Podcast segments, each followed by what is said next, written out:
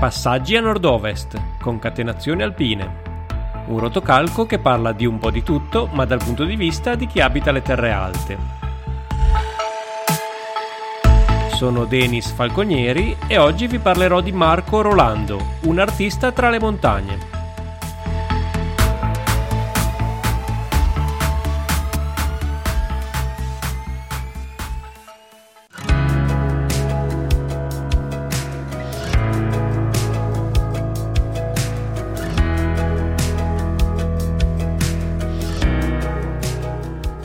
Ceresole Reale è un paesino a 1600 metri di quota, all'estremità nord-ovest del Piemonte.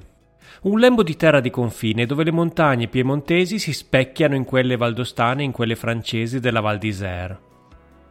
La storia di questo paese è legata al Parco Nazionale del Gran Paradiso, di cui fa parte, e all'arrampicata. Già, perché proprio qui, in Valle Orco, sono state scritte pagine fondamentali della storia di questa disciplina. Non è semplice vivere in un paese di montagna di 160 abitanti. Se dal punto di vista naturale e paesaggistico Ceresole è un piccolo gioiello, con le tre levanne che si riflettono nelle acque del lago, i tanti sentieri, la meravigliosa strada panoramica che sale fino al colle del Nivolé, da tanti altri punti di vista la vita qui è difficile. Ci sono persone però che da questi posti riescono a trovare ispirazione e la esprimono sotto varie forme. Sono artisti come Marco Rolando, artigiano scultore del legno, maestro di sci di fondo e scrittore. Un personaggio che attraverso le sue opere racconta il suo amore per la montagna, la sua passione per le affascinanti storie delle terre alte e cerca di trasmetterla agli altri. Per conoscerlo meglio e per scoprire come sono nate le sue passioni per la scultura e per la scrittura, l'abbiamo intervistato. La passione per la scultura ce l'ho da sempre, eh, perché è un po' retorica, a volte si dice, sai, sono cose che nascono da quando sei bambino. In realtà per me è veramente così, perché sono sempre rimasto molto affascinato da tutto quello che era manualità e da quello che era un po' relativo al campo legno. Poi ho avuto uno zio materno che è tuttora in vita, eh, che lui era uno veramente bravo, un gran trafficone, sapeva fare tante cose con le mani e lavorava già a intagliare eh, in modo molto grossolano dei bastoni, manici, oppure eh, per dire cortecce di, di, di alberi così. E cercavo di infilarmi un po' dentro nel suo bugigattolo per provare a fare qualcosa e lui non mi lasciava, mi mandava via e, e, poi la cosa bella è stata che è venuto a scuola di scultura da me dopo mio zio perché quando negli anni poi dopo io sono diventato così artigiano e poi dopo ho aperto questa scuola di scultura lui si è iscritto ai corsi. Diciamo che è una passione che nasce da lontano. Io ho fatto per parecchi anni un po' lobbista perché lavoravo avevo lavoro diciamo come dipendente statale e poi ho fatto il contrario di quello che dice Checco Zalone perché sono licenziato decidendo di fare l'artigiano, ho aperto la partita IVA e fatto, faccio lo scultore.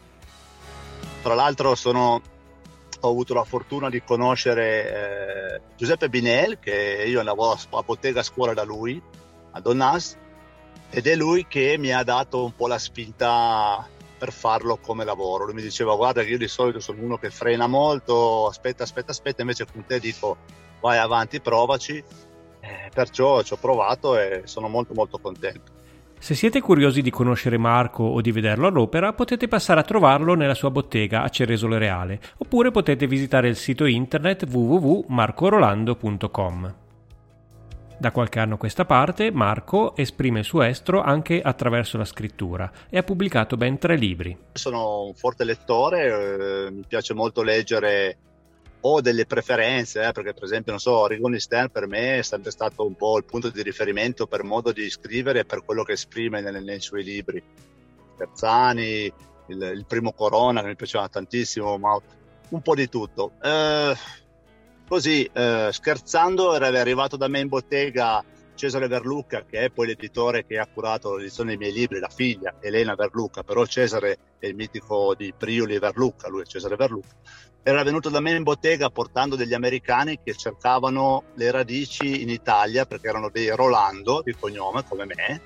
E allora mi aveva telefonato, mi fa guarda che eh, così così, se tu ci sei in bottega queste persone cercano eh, tutte le varie radici che hanno qua da noi in Italia. E gli ho detto ben volentieri. Mentre lì io gli ho detto guarda che io ho provato a scrivere qualcosa, non è che c'è la possibilità di buttare giù E lui mi ha detto, ma mandami qualcosa ben volentieri, poi se vale la pena ti risponderò. Il giorno dopo mi ha già mandato una mail per dirmi fammi avere qualcosa di più. E da lì è nata un po' questa avventura, diciamo, letteraria che mi piace tantissimo perché è una cosa un po' nuova, però mi ha portato a conoscere tanta gente appassionata di lettura, appassionata della nostra terra, del nostro territorio, perché io scrivo comunque al momento, fino adesso, delle storie ambientate più che altro da noi, dove vivo e mi sono stupito portando in giro i libri di vedere quanta gente conosce molto molto bene il nostro territorio, il mio territorio. Perciò è una bella esperienza, di, uno scambio, uno scambio, io scrivo e magari provo ad esprimere delle emozioni che io sento e poi mi rendo conto che tanta gente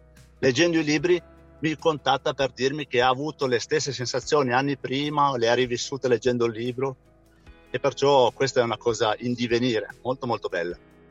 Allora, Omini di pietra, che è il primo libro che ho scritto, è una storia ambientata a montagna nel eh, primo dopoguerra e parla, è una storia che come diciamo particolare, il motivo particolare per cui ho scritto questa storia è per dare un po' di risalto all'importanza dell'amicizia e, de, e ai valori veri della montagna, il vivere in montagna, eh, diciamo le cose più facili, le cose meno facili, proprio il 365 giorni all'anno vissuti lì. Il secondo libro si chiama, si intitola Il vecchio e l'aquila e parla di, di un anziano che veniva da noi a Ceresole, che è realmente esistito. E noi ragazzi lo aspettavamo sempre perché lui arrivava, ci raccontava, era un personaggio già bello da vedere perché aveva questa barba lunga, bianca, un cappellaccio con una penna d'aquila e ci raccontava le sue storie dicendo che dovevamo immaginare di salire sul dorso di un'aquila e farci portare in giro per i balloni, per le valli, per, per le montagne. Il terzo libro, Lo Porteur, che ho pubblicato l'anno scorso, è un omaggio a mio papà, che è una figura, una figura molto, molto, molto, conosciuta da noi a Ceresole, guida alpina America.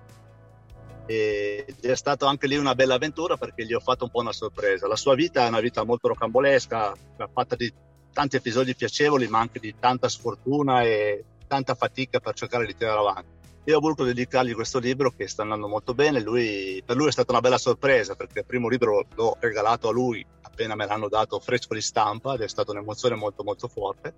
Tra scultura, scrittura, lezioni di sci di fondo e camminate in montagna, Marco Rolando vive appieno le terre alte, non perdendo mai occasione per apprezzarne i tanti aspetti positivi. Questo è il modo di vivere, secondo me, che arriva anche lì da lontano, perché questi valori sono stati trasmessi da mio papà, l'amore per la montagna, per il territorio, il rispetto assoluto per quello che hai intorno e la conoscenza, perché una frase che mi piace sempre ripetere è se non sai da dove vieni non sai dove andrai.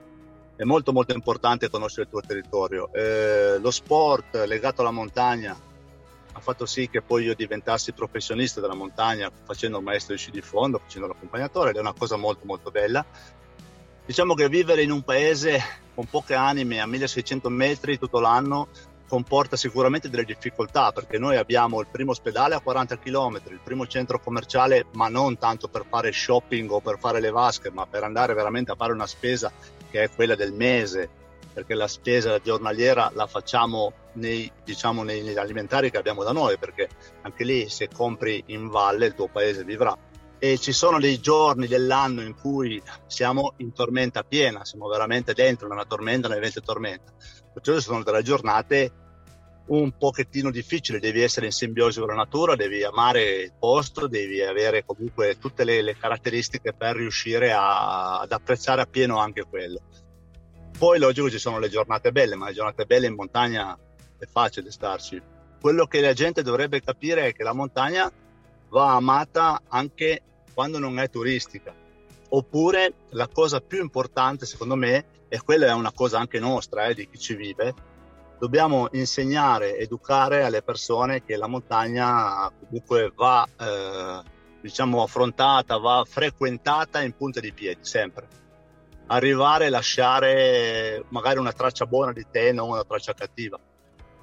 Il pro e il contro. Il pro è che a volte ti trovi in alcune situazioni in cui l'emozione è fortissima perché ti trovi davanti a un tramonto o un'alba che non ha uguali, magari fai un pezzo correndo su un sentiero dove hai uno scoiattolo che fa 500 metri di fianco a te senza aver paura, cioè cose che in una realtà più bassa non vedi, non vivi. Dall'altra parte sicuramente alcune difficoltà e alcune comodità meno diciamo frequenti, meno evidenti in montagna danno la possibilità, cioè danno la necessità di vivere con un po' più di attenzione. Ringraziamo Marco Rolando, se volete conoscerlo meglio potete visitare il suo sito www.marcorolando.com oppure potete andare fino a Ceresole Reale a trovarlo nella sua bottega.